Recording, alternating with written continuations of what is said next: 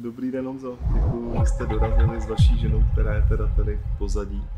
A e, nám se teda stala taková vtipná věc, že jsme si dohodli už asi před měsícem nebo před půl měsícem, že se potkáme, nedřív možná, ale nenapsali jsme si adresu, takže místo v jednu hodinu začínáme v půl čtvrté. Čas je iluze, že jo? takže já taky zdravím všechny posluchače a diváky. Děkujeme. A to bychom ti mohli vlastně začít, protože vy už moc krát jste odpovídal na tu realitu, že jo? Ale mm, já jsem měl dřív jednoho takového, já jsem dělal konstelační, eh, konstelační eh, konstelace Jana Bílýho. On říkal takovou strašně vtipnou storku s Ošem a mm. tam vlastně Ošo vysvětloval, jak čas neexistuje a Jan v té době z Německa tam žil, tak si dal schůzku a říkal, že ten člověk třeba nepřišel hodinu a půl. A mm. pak hmm. ten člověk přišel a říkal, před hodinou a hmm. půl si měl přijít. To je tvůj problém. Mm. Já jsem v pohodě. Mě by spíš zajímalo, jak vlastně vy, velice vzdělaný člověk, se v této době ještě před volbama, teď už je po volbách, dostává do takového toho klidu, když umí číst do mezi řádky. No, klid si myslím, že je jeden z nejpodstatnějších jakoby, aspektů bytí sám o sobě. Já to vždycky vysvětluji na tom, nebo sám pro sebe si to vysvětluji na, eh, jakoby na tom příměru, že život je víceméně jakási hra. K tomu se můžeme pak jakoby dostat, jakým způsobem, nebo co eh, mě k tomu vede, nebo podobný, jako jsem já, že si vlastně uvědomujeme, že nějakým způsobem právě i na základě jakoby moderních poznatků vědy, ale i těch jakoby dávných uh, moudrostí, které jako hm, pocházejí z historie, jo, se vlastně dá nahlížet na to, co prožíváme jako na jakýsi film nebo hru, mm-hmm. kterou já pozoruju. Jo? Mm-hmm. A myslím si, že jistý, jako jistý stupeň Eh, jakoby eh, prohlédnutí té hry spočívá v tom, že eh, když si někdo, kdo žije, začne uvědomovat, že ta hra, vlastně, kterou prožívá, ji nemusí prožívat jako účastník, participant, ale že ji může víceméně pozorovat tu hru. V mhm. okamžiku, kdy se vlastně z té hry malinko jakoby oprostím a začnu ji spíš pozorovat, než ji aktivně jakoby hrát, jo, protože a tam jsme možná se narazili na ten pojem, co to vlastně čas je, jo, takže to tak trošku souvisí s tou aktivní rolí účastníka nebo pozorovatele, tak se pak vlastně eh, ukazuje, že ta schopnost nahlížet jakoby trošku zvenku na to, co sám prožívám, jo, tak osvobozuje právě od těch dimenzí i právě od takových těch fluktuací, které pak jako každý, co prožívá ty situace, tak různě interpretuje, prožívá stresy a podobně. Takže ten klid, mm. jak jste se ptal, vlastně souvisí tak nějak s tím, s tou schopností dokázat jako se podívat sám na sebe a na to, co prožívám, jakoby trošku s odstupem jako pozorovatel a ne a méně než méně účastník, víc pozorovatel. Jo? Takže od osobnice. Když to jako vlastně pro mě to tak no. působí laicky, že bych řekl, že se odosobním od těch věcí, které na mě vytváří tlak. Že? Určitě, no. A hlavně myslím si, že velká moudrost spočívá v tom si uvědomovat. Včera jsem měl zajímavý rozhovor s mým kamarádem Petrem Bachlerem, tak jsme právě o těchto eh, věcech jako debatovali několik hodin. Vlastně to, že si pak člověk uvědomí jako pozorovatel, že cokoliv, co prožívá, tak vlastně nějakým způsobem je emanace jeho vnitřních postojů a toho, kam směřuje svou pozornost. Jo. Hmm. Takže a ještě navíc jako otázka třeba je, že to, co kdo z nás prožívá, anebo s kým se setká, jestli může nějakým způsobem eh, jakoby labelovat nebo označovat jakoby dobrý, špatný, výhodný, nevýhodný a tak dále. Já jsem dospěl k závěru prostě, že jak, jakékoliv posuzování čehokoliv, jakékoliv posuzování čehokoliv nebo kohokoliv vlastně vede k tomu, že mě zpátky vrací do té hry jako účastník a ne jako pozorovatel. Jo. Hmm. Tím tak nějak oklikou se vracíme k tomu, co to vlastně znamená jako s klidem pozorovat tu situaci, co se dneska třeba děje. A myslím si, že to, co prožíváme dneska jako společnost, je velmi zajímavá jako situace. Prožíváme úžasnou dobu. Několikrát už jsem někde zmínil, že Buddha, kde si řekl, že je obrovská vzácnost narodit se eh, v lidském těle jako člověk, jo, že to je obrovská jako příležitost a vzácnost, ale mnohem, mnohem vzácnější je, když ten daný člověk se setká s pojmem osvícení. A ještě mnohem, mnohem, mnohem vzácnější je, když se ten daný jedinec na cestu osvícení vydá. Hmm. A mě tak nějak napadá, a nejsem si tím samozřejmě úplně jistý, že by se k tomu možná mohl ještě doplnit, že ještě mnohem, mnohem vzácnější je, když to všechno se stane právě v tento transformační čas, jo, protože Jarda Dušek například s tímhle eh, názorem moc nesouhlasí, říká, že vlastně každá generace vždycky si jako lidé říkali, že právě tahle doba je transformační a s tím se taky dá jako souhlasit, když si uvědomíte, co prožívali naši, eh, jako, co prožívali lidé třeba před stolety, hmm. jo, v dobách vlastně válek a podobně, takže samozřejmě těžko říct, jestli je naše doba jako mnohem jako víc transformačnější nebo ne.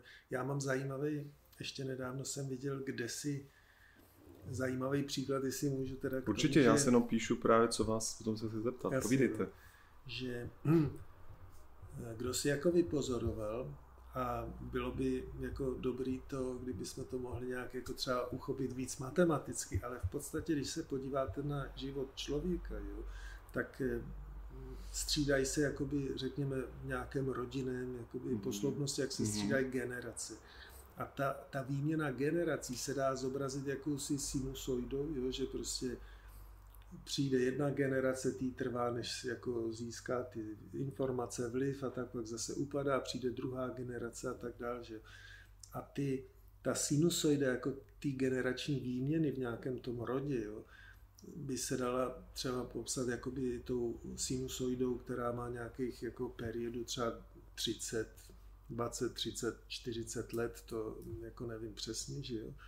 Ale takováhle sinusoida teďka jde o to, jakým způsobem se mění eh, vlastně život těch jedinců ve smyslu jakoby nových technologií. Tím chci říct, že třeba někdy třeba ve 12. 13. století se vlastně technologie měnily obrovsky pomalu. Jo? Mm-hmm. Víte co, ten eh, daný člověk věděl, že prostě tak jako okopával to pole jeho praděda, tak ho, bude, tak ho okopával i jeho děda, otec, tak ho bude okopávat on a ví, že ty další generace. No, Jenže pak přišlo eh, bratři Veverkové, rozumíte, ruchadla, pak přišla průmyslová revoluce a v podstatě, co tím chci říct, je, že perioda jakoby eh, technologických skoků, jo, tak se vlastně také eh, se dá popsat nějakou jako harmonickou mm-hmm. funkcí, ale mm-hmm. frekvence toho, kdy se objevují jakoby nový převratný mm technologické objevy, které jako mění náš život, tak ta frekvence se zrychluje zhušťuje. a zhušťuje. Ano. A vlastně, eh, když se vrátím zpátky na, k těm lidem někdy v tom středověku nebo tak, tak ty vlastně měli jakoby tu jistotu, že jak to bylo, tak to vlastně i bude, jo, když to...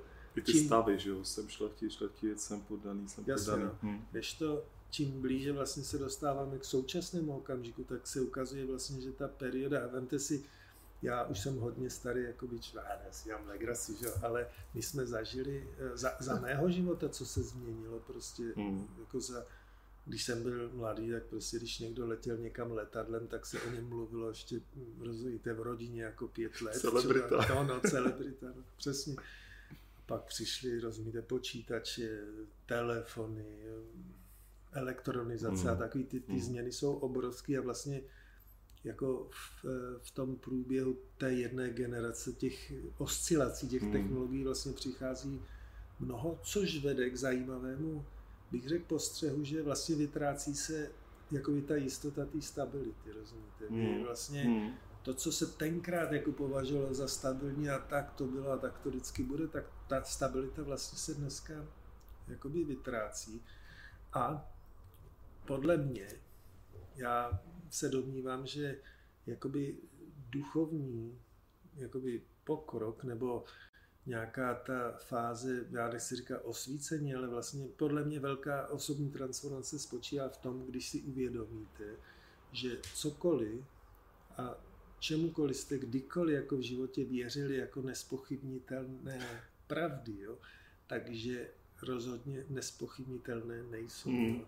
A, a takže vlastně ta doba dnešní s těma, s těma velkýma, s tou zahušťující se frekvencí těch technologických změn, podle mě vede k tomu, že eh, jakýmsi možná trošku i nedobrovolným způsobem eh, tu společnost jakoby tlačí víc a víc k tomu, aby se zamýšlela právě nad těmi nespochybnitelnými fakty a tudíž vlastně i jakoby k pokroku v té spirituální nebo duchovní oblasti. Takže jako za mě já vím, že někdy je to opravdu těžké, jo, si jako uvědomovat tu obrovsky pozitivní stránku toho, co se dneska děje. Vemte si ty uh, epi a tak dále, rozumím, no, mám na mysli, ale je to podle mě všechno uh, nějakým způsobem úžasně naprogramovaný, aby to procházelo vlastně, aby to jakoby kulminovalo tím pozitivním směrem.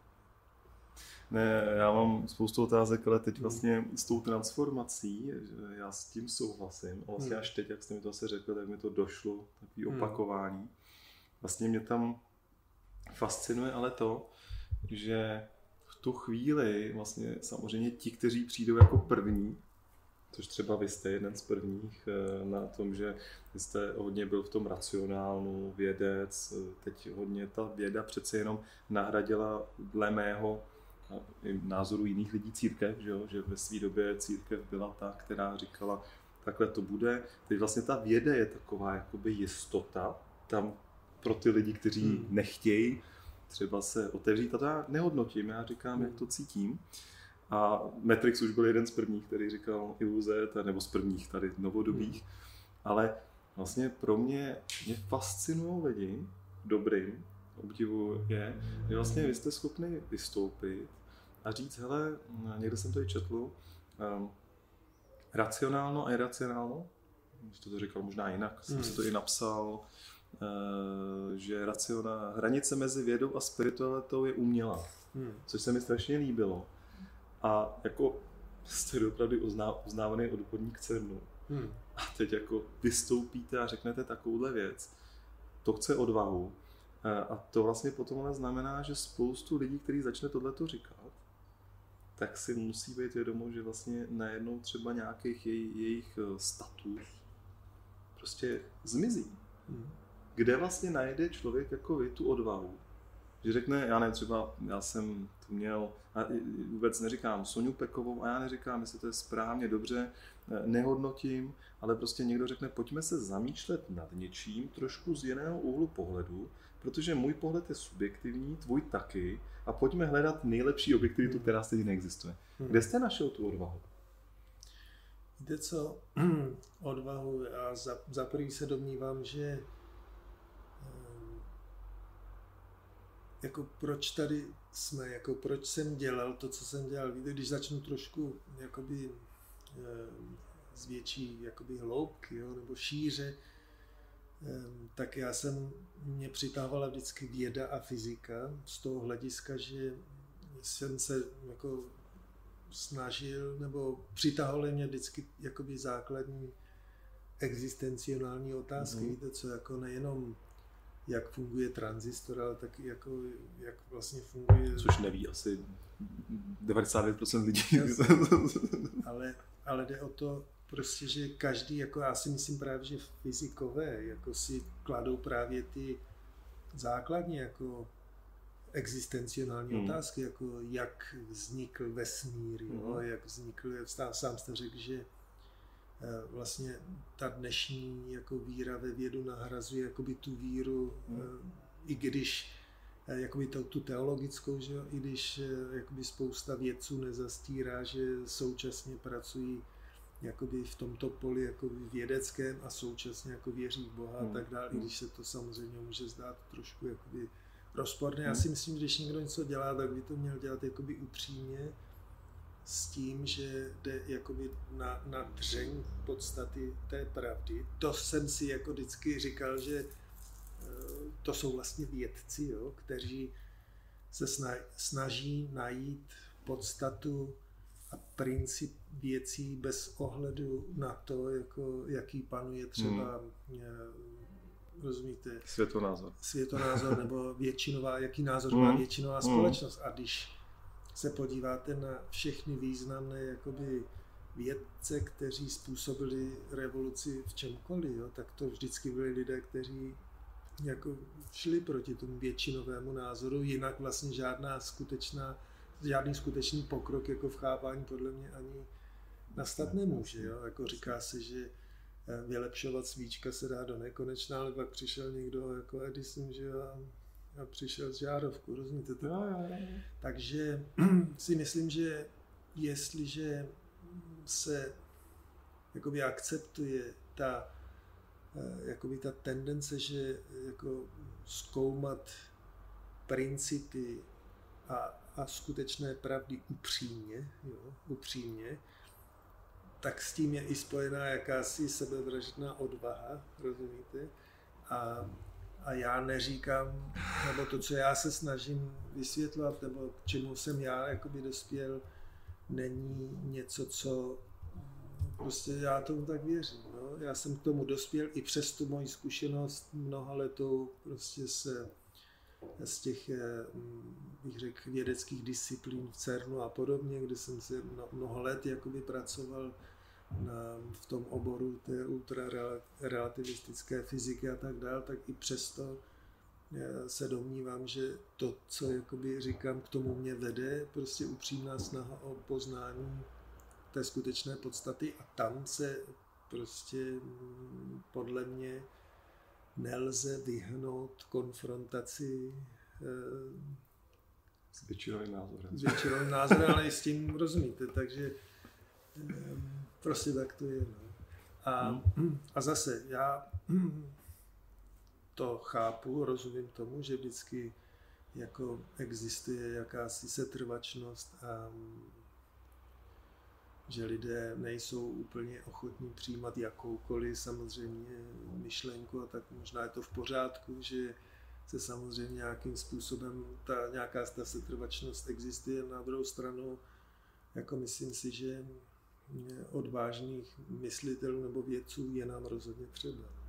To určitě. Ne.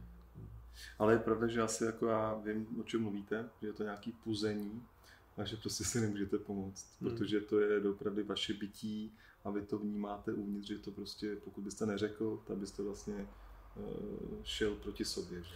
A navíc ty, ty výpovědi vlastně vyplývají i z toho, že vlastně to samoracionální poznání, matematika, fyzika, takový ty vlastně jakoby k tomu směřují přirozenou cestou taky, jako teď mám na mysli jakoby to jak jsme se bavili o tom racionálno versus uh-huh, iracionálno, že uh-huh. jakoby to prolínání těch světů, toho racionálního, dejme tomu, a iracionální, jakoby té spirituality, nebo tak. Víte, co dneska máme nějaké paradigma, jo?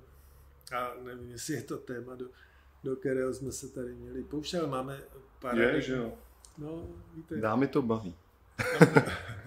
Hele, máme takové to jakoby vědecké paradigma, že máme tady představu toho, jak vzniknul svět, vesmír, velký třesk, rozumíte, život vzniknul jakousi jako nějakou náhodou sebeorganizací hmoty a tak dále.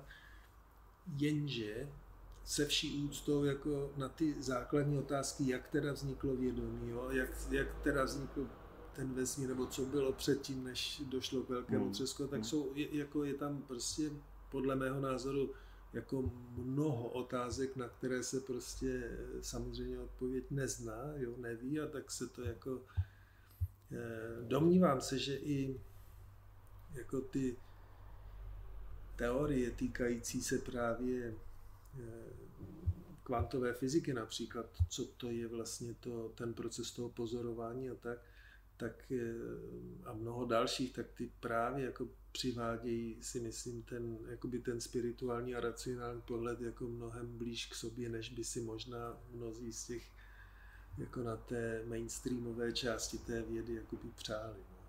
no a to jim potom rozbijete ty škatulky? Nebo i nám, každému, si rozbijeme škatulku, když vlastně přijdeme k tomu, jak jste říkal, že nic není jistý, jo? že ta jistota, tak teď si můžeme rejpnout ČSSD s jistotama už není, že jo? nedostali se do parlamentu, což je vlastně dobrý, protože tady mladí, mladí už řekli a dost. Hmm. A řek, vlastně to je, vlastně se vracím taky zpátky, že teď, eh, když byl táta, nevím, dělník nebo i šlechtic, cokoliv, tak já chci být influencer, fotograf, něco, takže fakt je to rychlý, že? Jako, hmm. jak jste říkal na začátku, můj praděda byl oráč, tak já jsem oráč a to ještě teda vzniklo ruchadlo, předtím jsme to dělali všecko, eh, všecko jsme kopali, že jo. Ale vlastně já se s tím potkávám hodně, jsem i třeba napsal taky knihu jednu a já tam vlastně říkám, že nemusím pochopit věci hlavou, nemusím se přizpůsobit něčemu, co já sám nechci se hmm. přizpůsobit, tak vlastně v tu chvíli, ale vy jako vyhodíte sebe z nějaký škatulky a ti lidé, kteří vás vlastně nějak jako uznávali, tak už vlastně vás tak jako neberou. Hmm. A to chce opravdu jako to, že si přiznáte, že nevíte odpověď, tak vlastně ty lidi, často někteří, kteří jsou v mém okolí, tohle vůbec nechtějí přijmout. Hmm.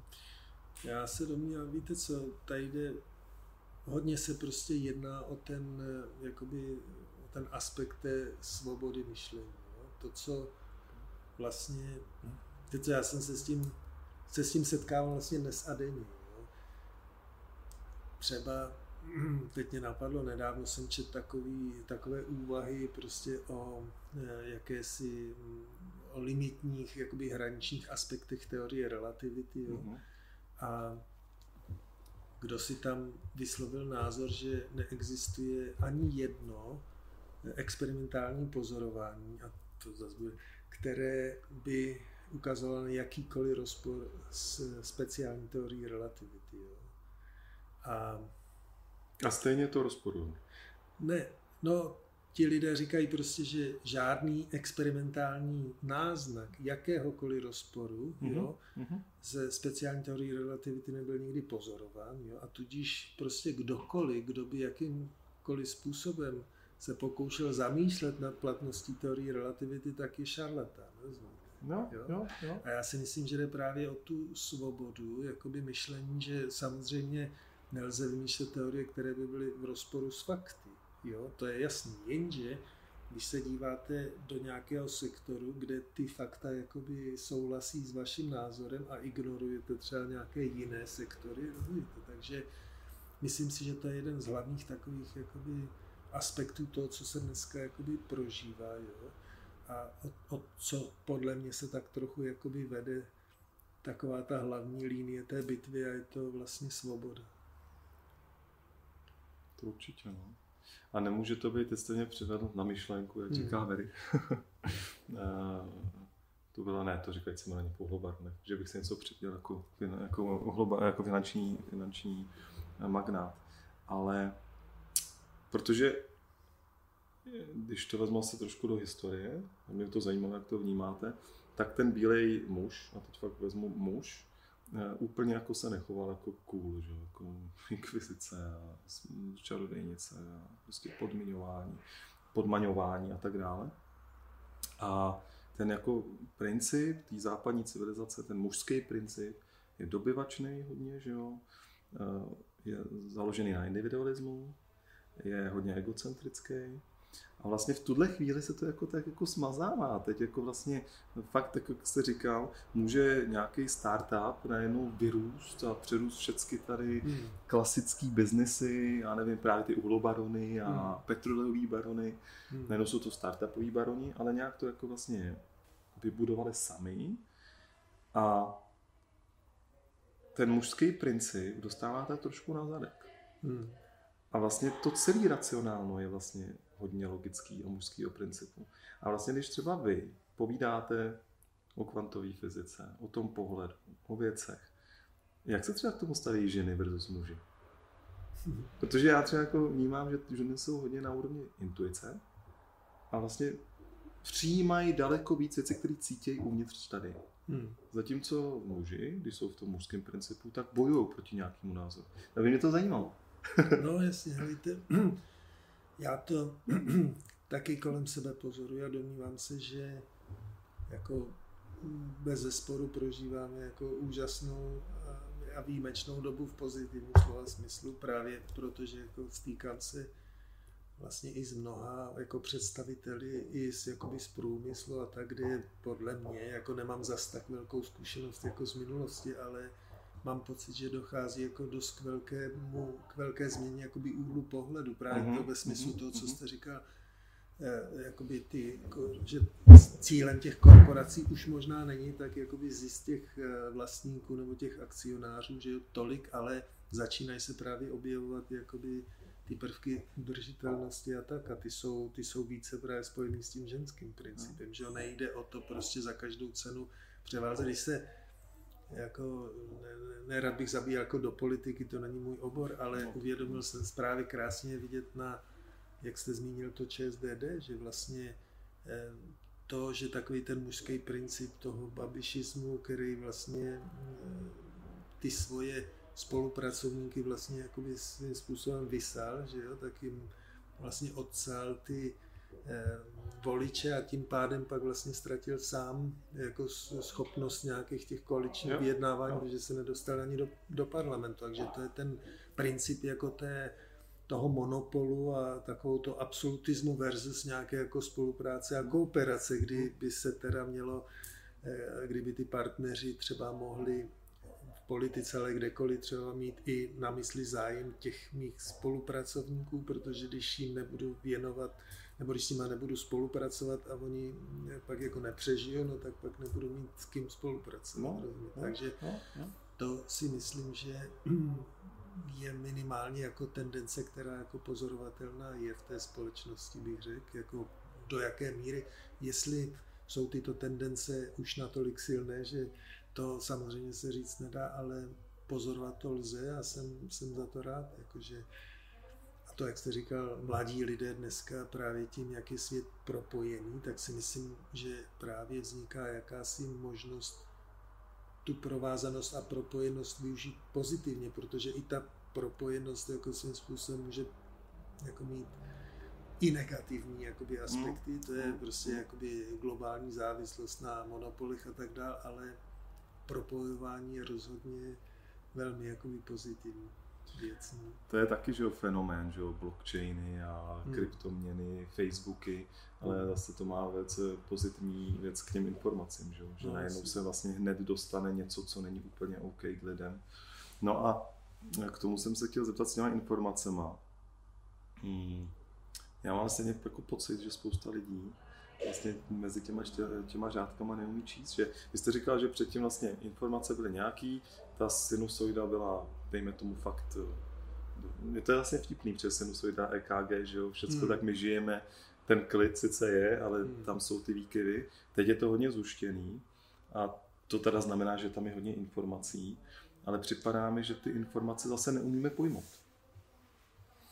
Jo, že... No, já rozumím, no, ale víte co, když se na to podíváte ještě jakoby z hlubšího pohledu, tak eh, víte co, když se, já se setkávám občas jako mm, s lidmi, kteří mají takové ty spasitelské, rozumíte, tendence, jako že třeba zachránit svět a nevím co všechno. Já si myslím, že uvědomění si, jo, že někdo jako něco špatně vnímá, nebo je, je vždycky spíš jakoby reflexe mých vlastních jakoby kritických jako strážců brány nebo strachu, který ve mně vlastně generují pocit, že je něco jakoby špatně. Rozumíte? Co, co je vlastně to? Teď, teď se za, zamýšlím hodně jakoby filozoficky. A to je dobře, to je dobře, no. Co vlastně znamená to, že se v životě setkáte s něčím nebo s někým, kdo ve vás vyvolává jako nějaký odpor, nebo že ta situace není správná, rozumíte, že cokoliv, je, že cokoliv je špatně v životě. Tak co to vlastně znamená, když přistoupíte na ten pohled, který třeba já propaguji nebo prosazuji, že vlastně všechno to, co vnímáme, nasvědčuje tomu, že eh, vnější realita, kterou prožíváme, není tak jakoby úplně objektivní, ale je to spíš jakoby mentální konstrukt, jo, který vlastně reflektuje nějak něco, co vzniká uvnitř mě a ne to, co se děje tam venku, jakoby nezávisle. Já všude eh, jako vyprávím tu, ten pohled na to, jak vlastně někdo může věřit tomu, že pozoruje svět tam venku. Teď ta představa je podle mě jasně neudržitelná. Rozumíte? Hmm. Když, když se zamyslíte nad tím, jakým způsobem vlastně vzniká, nebo jakým způsobem e, pracuje to vnímání, že jo? vy máte nějaké ty senzory a hmm. takový, hmm. který přináší signály do neurální sítě mozku a někde uvnitř toho mozku je něco vědomí, které sleduje jenom ty vibrace jakoby té neurální sítě a vytváří mentální obraz jakoby vnějšího světa, který je ale uvnitř. Jakoby to, jo, jo, rozumíte? Jo, jo, jo. Topologicky vy pozorujete eh, svět a vesmír, který je ale uvnitř hlavy a ne tam venku. Jo? To znamená, že v tom... A, a víte co, ta, ta představa mi připadá jako obrovsky jakoby jednoduchá a přesto jako spousta lidí mm, třeba řekne, že tomu rozumí, ale nejsem si úplně jistý, že to nelze si představit, že pozorujete opravdu něco venku, vy pozorujete uvnitř své hlavy něco, co vytváří mentální obraz a iluzi toho, že to je venku. A ta iluze vlastně toho venku vzniká i současně s tím mozkem a s tou neurální sítí a tak dále, rozumíte? Takže David Bohm tohle to krásně popisal v těch svých dílech jako o, ten, o tom implikátním řádu, myslím, že implikátní to nazýval, kde vlastně mm, přirovnával ten mentální obraz jakoby k hologramu, jo? že vzniká jakoby mentální hologram a je tam velké množství jako zajímavých souvislostí právě s tou eh, povahou jako individuality versus celek, jo? Když vezmete holografickou jakoby fotografii, tak na té fotografii samotné nic nevidíte. Jo. Ale každá část té, jako, nebo takhle vidíte ten interferenční obraz, který vlastně vytvoří až ten hologram pouze, když se osvítí zase tím samým Jasně. koherentním světlem, tím laserem, že jo, tak pak se teprve vytvoří ten hologram. No to je v tu chvíli ty pozornosti, jako když to No, ale chci tím hlavně říct to, že ten hologram má zajímavý jakoby aspekt, který tak nějak souvisí s tím, co, nebo může souviset podle Davida Boma a podobný, s tím, co tady prožívám, že každý kousek té holografické fotografie vždycky obsahuje celou tu fotografii. Jo, jo, jo. jo to znamená, to mhm. že víte co, tam se pak jako lze dívat na ty, jakoby tu singularitu toho individuálního vědomí, to já jsem, k tomu se můžeme pak dostat, takže ta singularita vlastně může být ta nepatrná součást té fotografie, ale v každé té nepatrné části je obsažen celek. Jo? Akorát jakoby s menším rozlišením, ale to taky znamená, že cokoliv se změní na té jedné nepatrné část, části té fotografie, tak vlastně i ten celek mm-hmm. ovlivně. Mm-hmm. Víte, co to má ty mm-hmm. spirituální přesahy, prostě, mm-hmm. že eh, jakoby to, co vlastně to, co já prožívám, je můj jakoby subjektivní, eh, je moje subjektivní realita, ale současně vlastně se jakoby tak, takovýmto principem jakákoliv prostě eh, jako změna toho mého subjektivního vnímání jakoby propisuje tak do toho já, celkového, já, rozumíte? Takže... No, jsem chtěl říct stejný slovo. No, no, jsem no, no, no, no, no, no, takže ten, no.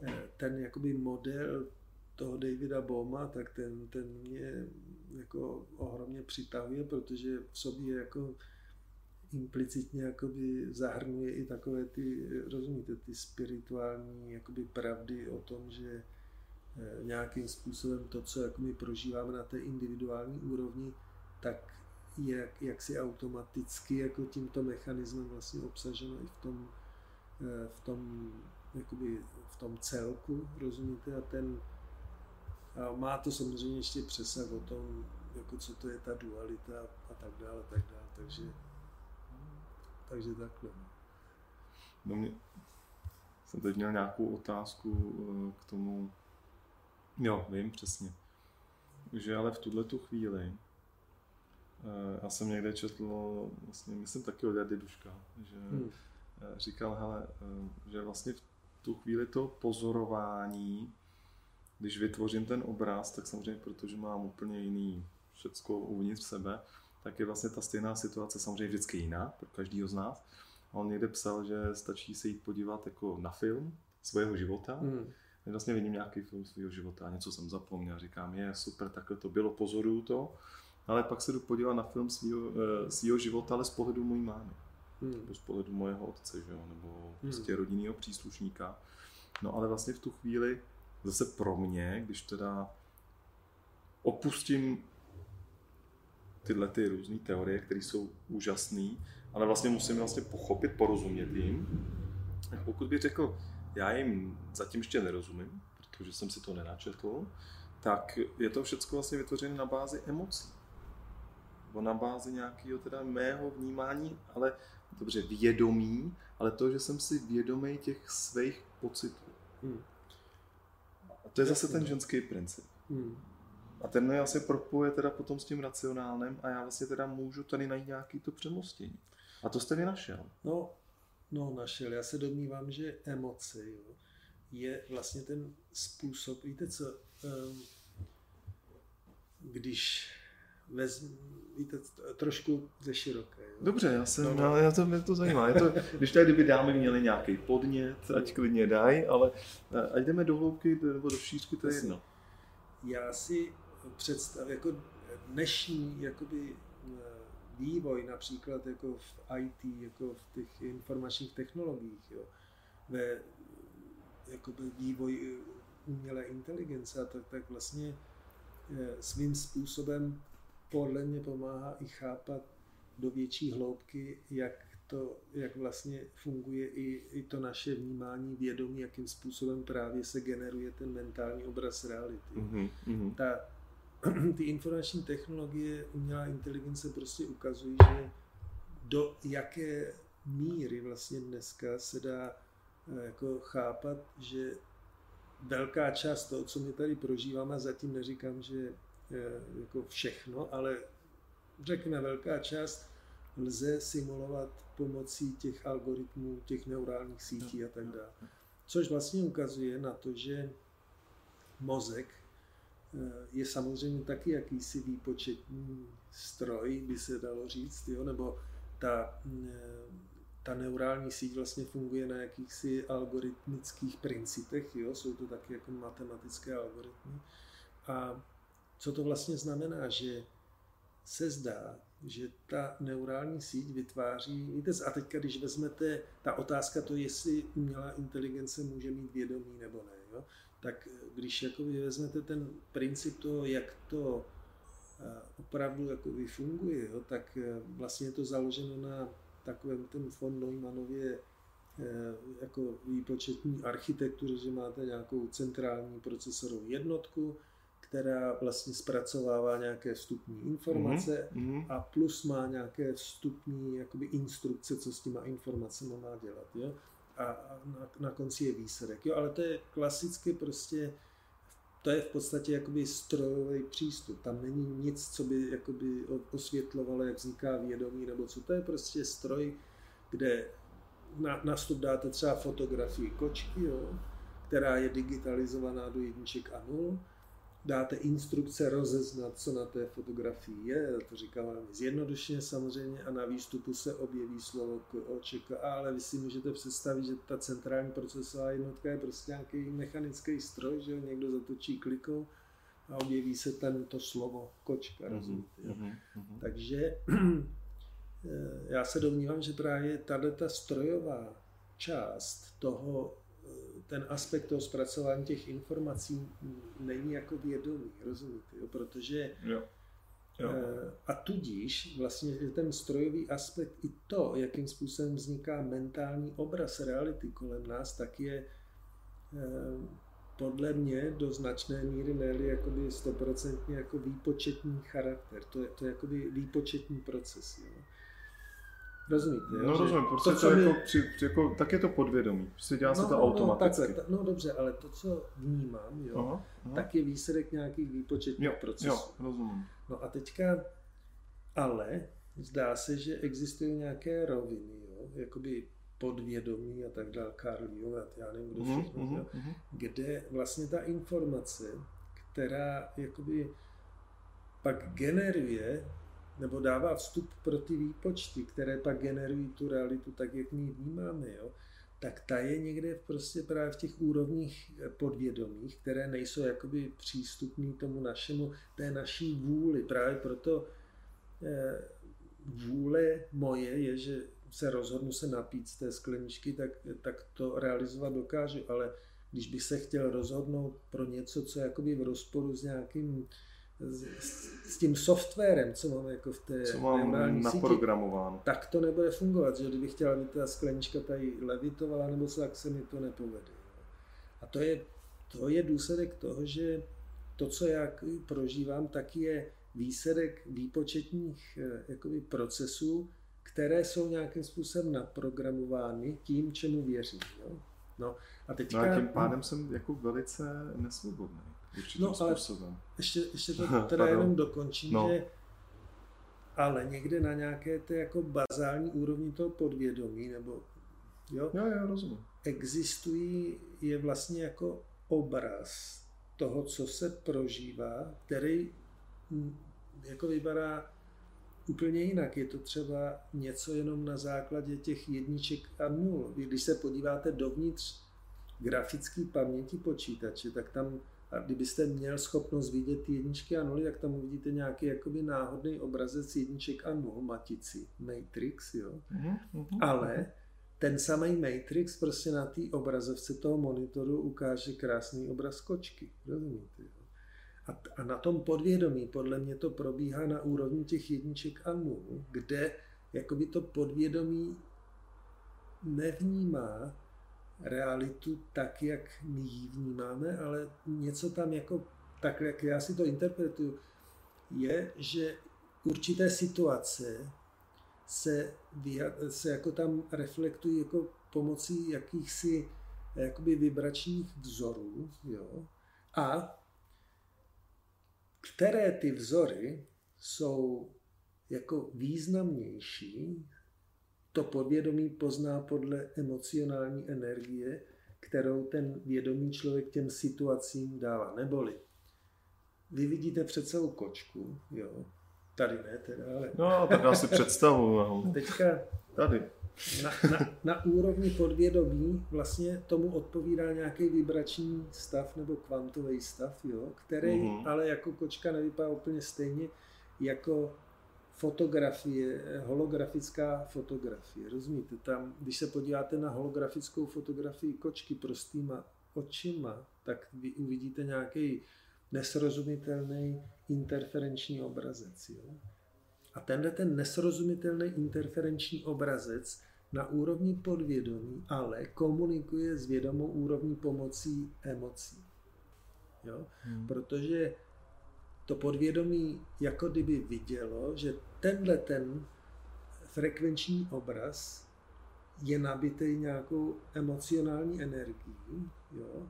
a proto vlastně tento jakoby eh, vibrační vzorec se pak jako posílá zpátky jako do toho procesoru toho mozku, jo, který pak vlastně vytváří ty informace. Tím chci jenom říct, prostě, že jakýsi takový model, model, jakoby jakým způsobem jako vlastně pracuje individuální vědomí, dokáže vysvětlit to, že vlastně to, čemu věnujete pozornost a jakou emoci těm zážitkům toho, co prožíváte, jako posíláte do toho podvědomí, tak to se vám pak jakoby zpátky reflektuje v tom, co prožíváte, rozumíte?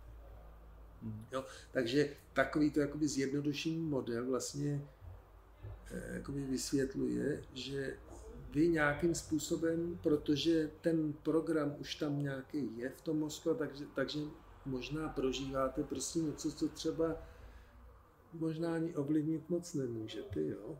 to je dost dobře možný, ale co můžete ovlivnit, jakou, jaký, jakou, jakou emoci přisoudíte těm situacím, které prožíváte.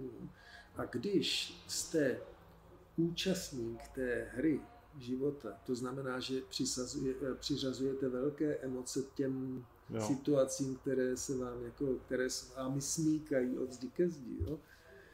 tak se to projeví i na, tom, na té podvědomé úrovni a to, rozumíte, a to podvědomí pak zobrazuje ty situace znovu a znovu. Jo? Mm-hmm. Dokavat vy prostě nezjistíte, že těm situacím je dobré, nebo že prostě jakákoliv situace, víte co, říká se, kdo je váš, co je pro vás důležitý, jako být obklopen jenom jakoby přáteli, které vás budou jenom chválit, a, a, a nebo někdy prostě škola, když se setkáte s někým, kdo vás e, nějakým způsobem rozumíte, vlastně školí. Jo. On vás konfrontuje, ale hmm. vlastně vám dává školní, dává vám možnost něco pochopit. Jo? Takže Porozumě, říká se, že hmm, hmm, hmm. moji nepřátelé jsou moji nejlepší učitelé. Rozumíte? Jo, a když na tohle to přistoupí, tak najednou zjistíte, že vlastně i všem těm, co mě kritizují a odvrhli, rozumíte, tak já je můžu považovat za své učitele, který jsou, který můžu být akorát vděčný za to, co pro mě dělají. To je samozřejmě už ta vyšší dívčí, když si to dokážeme nějak porozumět a uvědomit. No, no je to otázka, podle mě, vy jste se ptal na ty emoce, že jo? Tak jo, já se jo, rozumím, že, rozumím, no. že právě ta emoce je ten komunikační jazyk eh, vědomí s podvědomí. No mě tady ještě eh, jako napadlo a samozřejmě k, k té hře života, k lehkobytí, což eh, se budu ptát potom, ale ty nálady, jo, protože z pohledu nějaký fenomenologie, tak ty, eh, na, když jsem se bavil s paní Hogenovou, tak ona říkala vlastně, že ty nálady přichází eh, a ty okamžiky přichází jako nečekaně. Jo, a eh, může to teda být tím, že já vlastně z toho pohledu podvědomí nejsem schopný vlastně stále pochopit, proč to přichází, a když ten obraz je vlastně pozitivní nebo příjemný pro mě, tak se vemte, jak často i příjemný obraz a krásný, kde nasvítí sluníčko a já se cítím stejně naštvaně. Že? Hmm. Tak vlastně to je to, co vy tam popisujete, že ten vnější svět vlastně vůbec neovlivňuje to, co se děje uvnitř mě.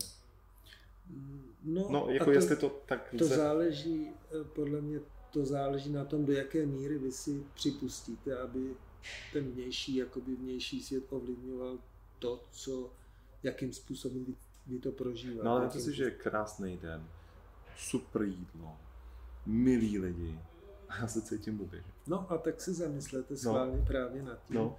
co to znamená ta role pozorovatele. Jo?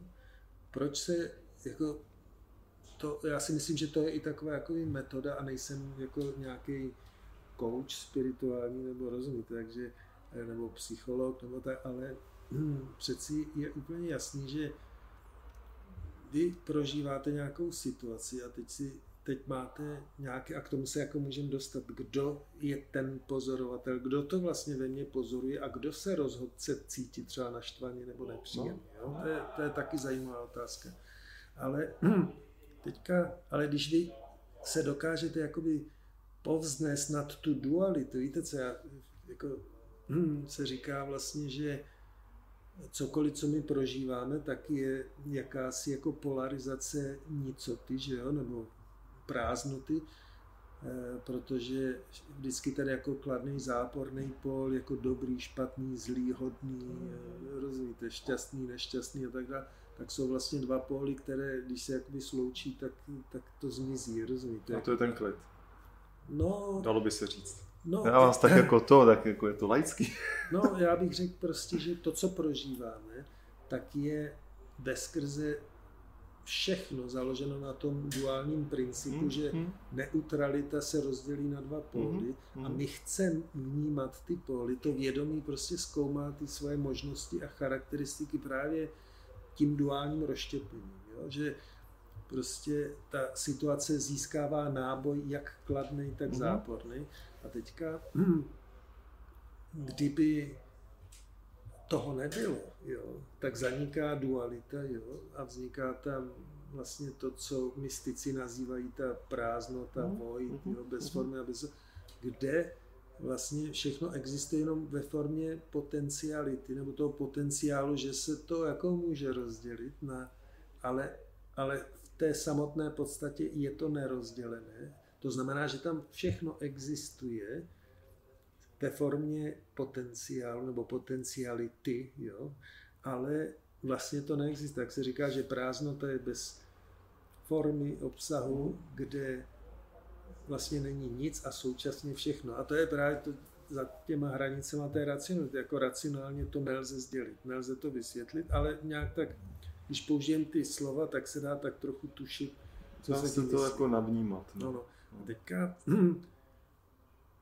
když vznikají ty jako ty protipóly, jako že jsou kolem mě úžasní lidi, jako moje manželka třeba, a které jako dělají všechno pro to, abych se cítil dobře, a, a tak, ale to znamená, že musí být i ten protipol, že budou existovat i lidé nebo události nebo cokoliv, co má ten potenciál způsobovat to, že se budu cítit špatně, rozumíte? Hmm. Když, jsou, když existuje možnost, že existují události a nebo lidé nebo setkání, s lidmi, to jsou události, že jo, které mají potenciál, abych se cítil dobře, tak musí existovat i ten protipol. To je prostě, a teďka, abych pochopil, co to znamená cítit se dobře, jo, tak to nemůžu pochopit absolutně. To, to je skutečná teorie relativity. Nic nelze pochopit absolutně, všechno lze vlastně cítit jenom relativně k něčemu jinému. Rozumíte?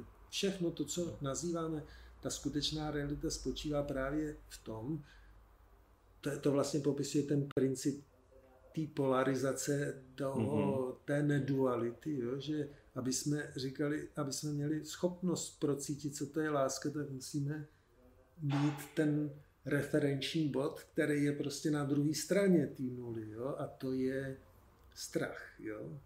Tak, abych pochopil, co je láska, tak potřebuju strach, abych mohl procítit oba ty póly. Proto vlastně eh, ta představa, kterou já jsem taky kdysi mýval a, a už jsem ji opustil, že vlastně život je od toho, abych ho prožíval neustále jako v lásce, ve světle a rozumíte, takže tak ta představa byla naivní. nelze, nelze žít život eh, podle mě Eh, takový, kde prostě se vznášíte jenom na obla a všichni chodí k vám a? Já rozumím. Protože to odporuje jakoby tomu principu chápání, že vlastně cokoliv, co je, co prožíváme, tak, tak má veskrze relativní charakter a to znamená, že čím víc štěstí prožíváte, tak tím víc jakoby roste i potenciál hmm. toho opaku toho štěstí, hmm. rozumíte? Hmm to, to znamená, že k prožití nebo dosažení nějakého pocitu štěstí je jako třeba i ten prostě potenciál toho neštěstí. Neříkám, že se jako musí prožít, ale, ale jestliže jakoby přistoupíte na, na, na, tuto, jakoby, na, na tento způsob chápání, tak pak se možná dá zjistit, že oproštěním se právě od toho jakoby lpění na té důlati, že já chci být jako na té pozitivní části té vlny, nebo tak, a, a, ale budu ignorovat tu negativní, rozumíte? Takže to právě tam pak tím odstupem vlastně od toho vzniká vlastně jakoby ta nezávislost na té hře, rozumíte? Kdy chápete, že prostě i ten negativní je prostě taky eh, jakoby způsob tvoření, bez něhož bych nepochopil to pozitivní. Jo? Rozumíte? Takže no, to, a v tom okamžiku vlastně zjistíte, že eh, jak čím hloub jste jako v té hře eh, jako účastník, jo, tím víc se to pro vás jeví jako ty polarity, jo, ale čím víc jako se vám daří jako se stávat spíš pozorovatel toho a, a zjišťujete, že vlastně oba ty póly jsou úplně stejně důležitý. Jo. I ten hmm. kladný, i ten záporný. Tak vlastně vám ta dualita tak nějak, jako to, tomu se říká pak jakoby ta, rozumíte, nedualita, jo? že hmm. se vlastně tím pozorováním se vlastně ten kruh těch pozitivních a negativních, já to občas používám, že se jakoby uzavře, jo? a vlastně i mizí to hodnocení, že pozitivní, negativní a vzniká nekonečný kruh, prostě, že to, co je, prostě je a já to nemusím hodnotit, jestli je to dobrý nebo špatný, protože cokoliv je, prostě mi slouží pro můj vlastní rozvoj a tak dále. Takže... Mi úplně přišlo jako, že to pulzuje. Hmm. Vlastně, že vlastně se něco děje. No. Vlastně jako, a v tu chvíli je ta křivka a vlastně jste živej, že jsme živí, že jo. Přesně, no. no. A ten, a podle mě iluze, podle mě i život je iluze svým způsobem, tak ten je právě založený, je založen na té jako polarizaci, jo, toho, že ta neutralita, ten, to, co František Drtikol vždycky říkal, prostě, že ten základní ultimitní jako zážitek vědomí a všechno, co je, tak jsou zážitky vědomí, takže je to já jsem, jo, kde, kde to já je prostě ta prázdnota, ta forma jako, bez formy a obsahu void nebo cokoliv, což eh, jako jsou jenom slova, ale rozumíte. Mm, mm. Tam je, to je to, co prostě je, jo, kde všechno vlastně je a současně není, jo, prostě. Mm. A a pak tam vzniká ten aspekt toho bytí. Jo? To je ta, a já, já si to představuju tak, jako vlastně, že i ta neutralita se rozdělí na tou polarizací na dva aspekty já jsem, protože i to už je dualita, rozumíte? Já jsem, jo? Právě i na tom, vlastně na tom principu toho jako kvantového pozorovatele, jo? kdy já vlastně jako subjekt pozoruju něco tam venku, jakoby objekt, což ta kvantová fyzika tak jako trošku rozvrátila, jo? tak vlastně, když pak připustíte na to, co jsem říkal o tom pozorovat, jak zjistíte, že by se dalo vlastně to chápat tak, že ten objekt tam venku vlastně je taky subjekt, rozumíte?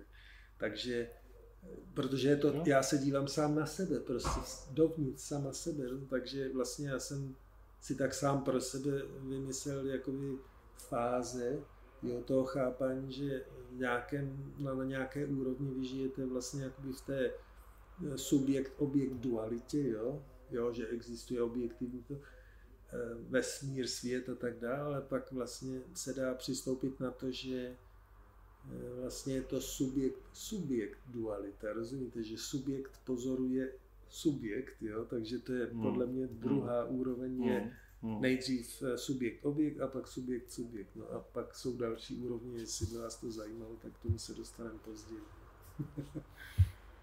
subjekt subjekt ještě chápu. To je hmm. logický, protože to je potom to propojení a chápání určitým způsobem lásky eh, za mě a to, že jo, to chápu. No a pak, je, pak jsou a jako pak... vyšší úrovně, které vlastně um, se odráží od toho co je to vlastně ten subjekt, kdo je to ten pozorovatel, jo? který teda pozoruje sám sebe.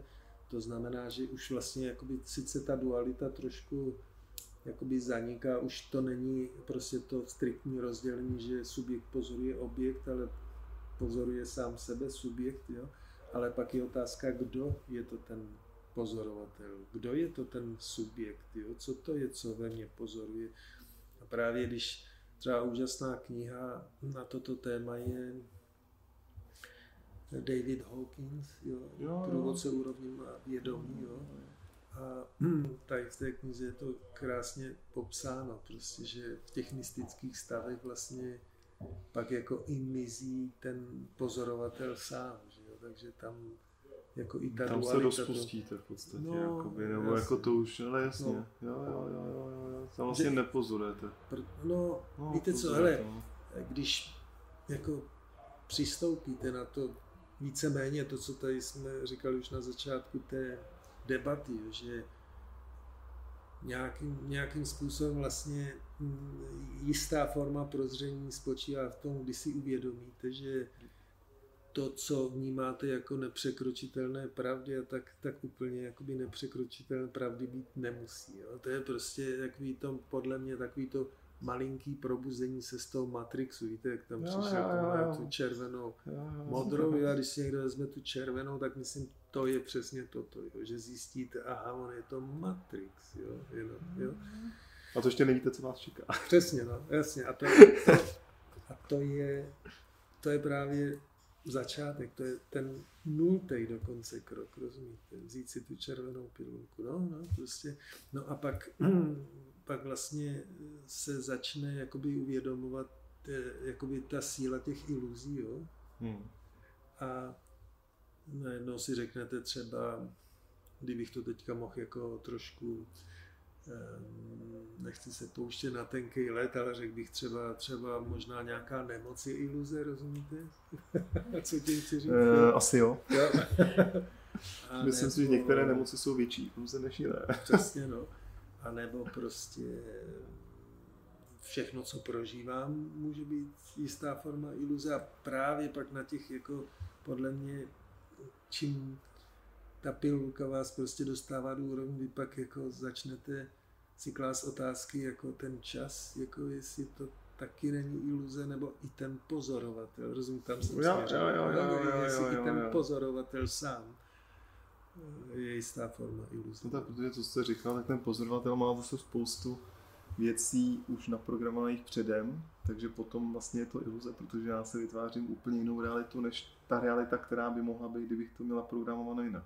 Víte co? Asi teda, jestli to... Přesně, no, ale víte, to, no. to je podle mě jako velmi jako jednoduchá a obrovsky podle mě důležitá představa si uvědomit, že to, co se prožívá, tak je vlastně výslednicí na programu, jako já tomu říkám algoritmy, jo, kde e, vlastně se dá podle mě přistoupit na to, že veškeré vnímání je výsledkem jakýchsi do jisté míry částečně e, výsledkem e, algoritmických výpočtu, by se dalo říct. No, procesů, které jsou velmi blízký prostě tomu, co třeba vidíme v té umělé inteligenci a tak.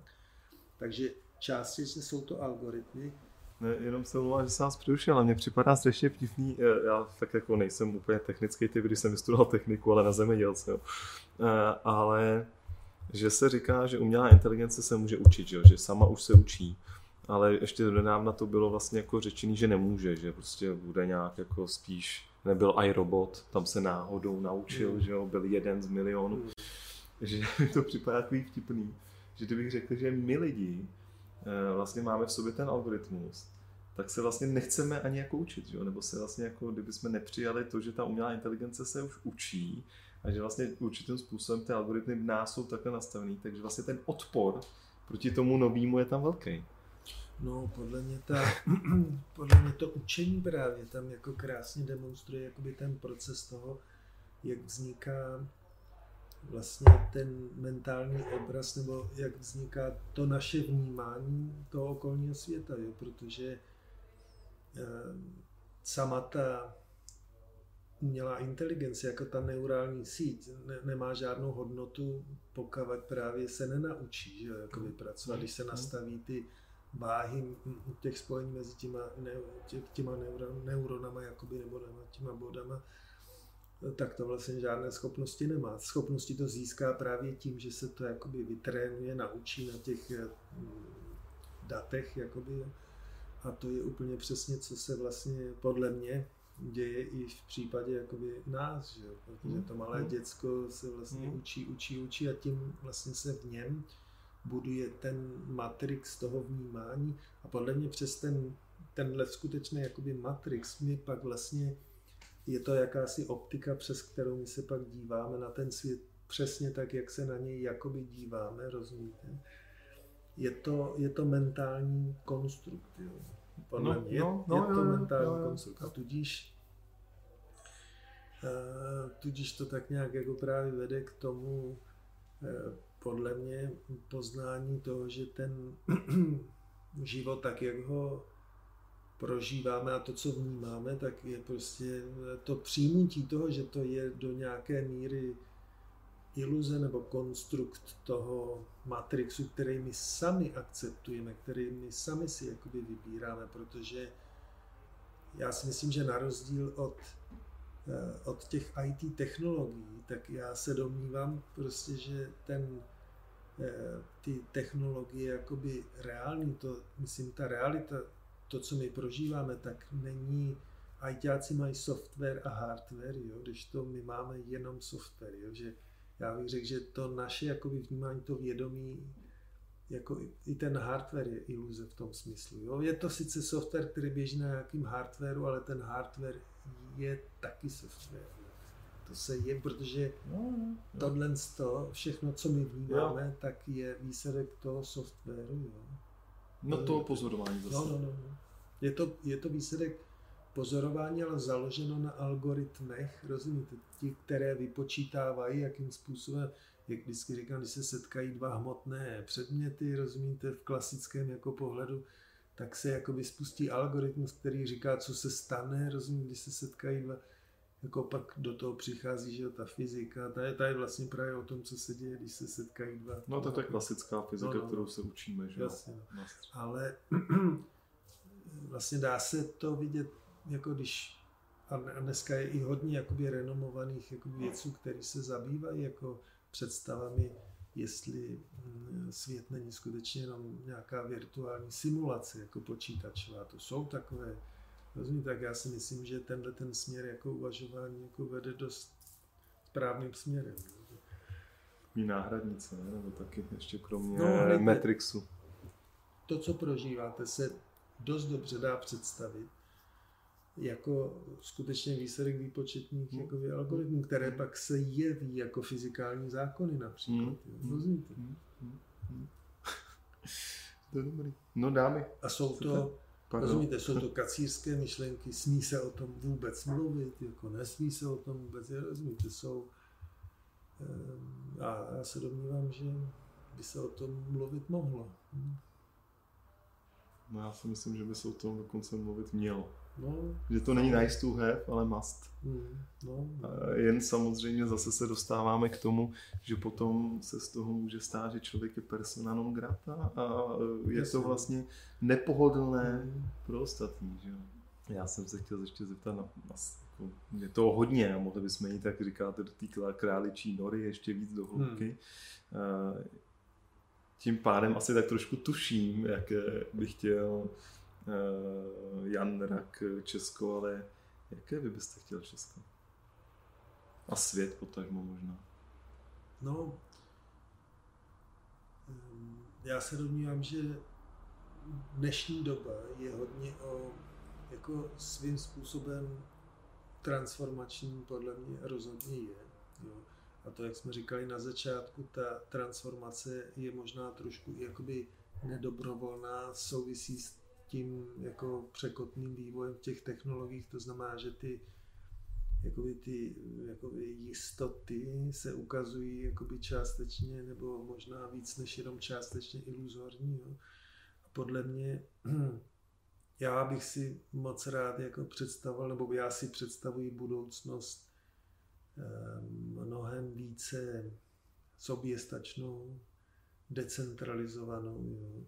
a s tím, že lidé si budou mnohem více uvědomovat principy, na kterých ta, jakoby, ta realita funguje nejenom ve smyslu um, hlubokých znalostí, zákonitostí, ať už fyzikálních nebo jakýchkoliv jiných, jako ve smyslu technologií, ale spíš o tom, že i také těch spirituálních, do jaké míry vlastně si tu jako realitu vytváříme sami tím, eh, jakým způsobem pracujeme se svou pozorností, se svými emocemi a se svými strachy, jako ty já považuji za tři základní pilíře prostě toho, jakým způsobem se realita tvoří. Jo? Pozornost, emoce a strach. Jo? No a to mě svým způsobem taky vede jako k názoru, že všechny technologie, které, které jsou dnes k dispozici nebo budou v budoucnosti, tak jejich hlavní význam ani tak není jako eh, podle mého názoru jejich hlavní význam je spíše v tom ukazovat nám schopnosti a možnosti jako vědomí jako takové. Například, jo, když jsme se bavili o tom, eh, jako jak může vlastně vznikat, nebo jestli existuje nějaká uchopitelná představa, jakým způsobem vzniká mentální obraz toho, co prožíváme, jo, tak v podstatě si myslím, že všechny ty IT technologie nám vlastně obrovským způsobem i napověděli, jak Pomáhají. to teda vlastně, Pomáhají. jak by to mohlo hmm. být. Jo. Takže hmm. v tomhle smyslu si myslím, že když se jakoby správně uchopí i ten jako vývoj v oblasti moderních technologií, i nejenom ve smyslu samozřejmě nějaký soutěže, kdo kdy dřív jaký lepší telefon zase se vyrobí a podobně, ale i ve smyslu právě toho prolínání toho duchovna a racionální jakoby vědy, tak tam si myslím, že máme jakoby velký potenciál. No ale tam, teda to, to vám to skočím, mi připadá, že nás ty technologie tak trošku odvádí ve většině do naší pohodlnosti. Že pokud si to použijeme, a teď budu dualitou říkat dobře nebo špatně, tak mám pocit, že my to teď používáme do nějakého internetu věcí, aby to za nás objednalo, aby jsme vlastně jako nemuseli myslet, jo. Hmm.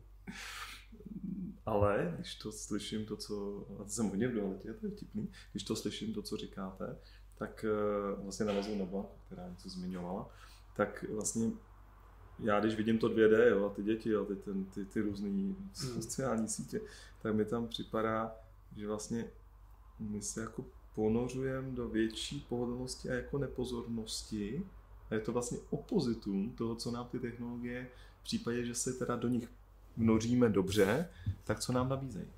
No, já rozumím. No. Já se domnívám, že já jsem zmínil právě tu decentralizaci jo, na začátku, jo, jo, tak jo. já si myslím, že samozřejmě v okamžiku, kdy jsou technologie jakoby mm, vyvíjeny nebo používány jakoby v tom globálním smyslu, centralizovaném mm-hmm, smyslu, jo, mm-hmm. tak tam je samozřejmě velké nebezpečí toho, že jo, jakým způsobem ty vlastně to využívání těch technologií vlastně může sloužit k zájmům někoho jiného, než jako zrovna mě třeba. Jo? Já se domnívám právě, že když si uvědomíte, že eh, jako na, na té škále jakoby strachu a nějaké té kreativní radosti, lásky nebo toho jakoby nadšení, takže vždycky jako je to ten strach, jakoby, co způsobuje, vlastně, jde, podle mě je strach vlastně, co si jako sice destruktivní, eh, destruktivní síla, jo, která zvyšuje entropii, chaos a podobně, když to láska nebo radost, dětský nadšení je takový to konstruktivní, mm-hmm. tak eh, eh, se podle mě jako samozřejmě ten strach vám taky pomáhá poznávat ten druhý aspekt toho bytí a tak dále, ale v okamžiku, kdy necháte působit strach na vnitřní jako rozhodování toho, co já prožívám, jo, tak strach otevírá podle mě velkou bránu k tomu, aby tou branou do vaší subjektivní reality vstupoval někdo jiný s nějakým jiným záměrem než který může, ale nemusí nutně jako být v souladu s tím vaším hmm. záměrem. Hmm. Jo? Takže... Hmm. Ale zase může trošku jako questioning jako dávat tu otázku, jestli ten můj záměr vlastně je správný. Že? No já bych právě řekl. Jako, ne? To sice je pravda, ale já sám za sebe bych jako řekl, že je mnohem výhodnější jako ne nevystavovat se této zkoušce, jestli je záměr někoho jiného, kdo pak ovládá moji vlastní subjektivní realitu eh, v souladu nebo ne s mým vlastním záměrem, že je možná lepší jako zůstat konzistentní. To je pro otrlé. No, jako dá se to samozřejmě, rozumíte, taky jo, jako, jo, jo. I, i tímto způsobem, ale domnívám se, že právě strach otvírá tu, jakoby tu bránu na to, pak, pak vlastně jste zmínil ty děcka, že hmm. dneska, jako mm. já si myslím, že ta závislost právě na těch, jako na těch sociálních sítích nebo čemkoliv, jak se to dá nazvat, je alarmující. Jo. No, no. A, je, no. a, je, a je to podle mě je to jakýsi důsledek právě té centralizované snahy jakoby řídit tu společnost ve směru záměru, o kterém třeba já nic nevím. Jo a tak mě to třeba úplně jako příjemné není. Hmm. Hmm. Možná je v pořádku ten záměr. No, je to určitě otázka vždycky, No, pokud jasně. je to pár lidí, který chce něco, Hmm. teda z mého pohledu, tak většinou tam je mm, třeba chtění obohatit sebe sám. Ale to Jasně. můžeme nechat eh, eh, pro diváky otázku. Přesně. No a jak se vy vlastně dokážete, já to jako chápu, ale ne, já mám lepší otázku. Asi fakt jako, jak se vám propojila ta racionální složka s tou iracionální? Nebo vždycky jste, jako vnímáte teď už zpětně, že vždycky byla propojená a jenom jste to třeba jako neviděl? Nebo jste ji měl už od začátku propojenou, jako že jste věděl, že spirituálno je spojený s tím No víte co, jako, to není jakoby protiklad racionální, iracionální, no, ale...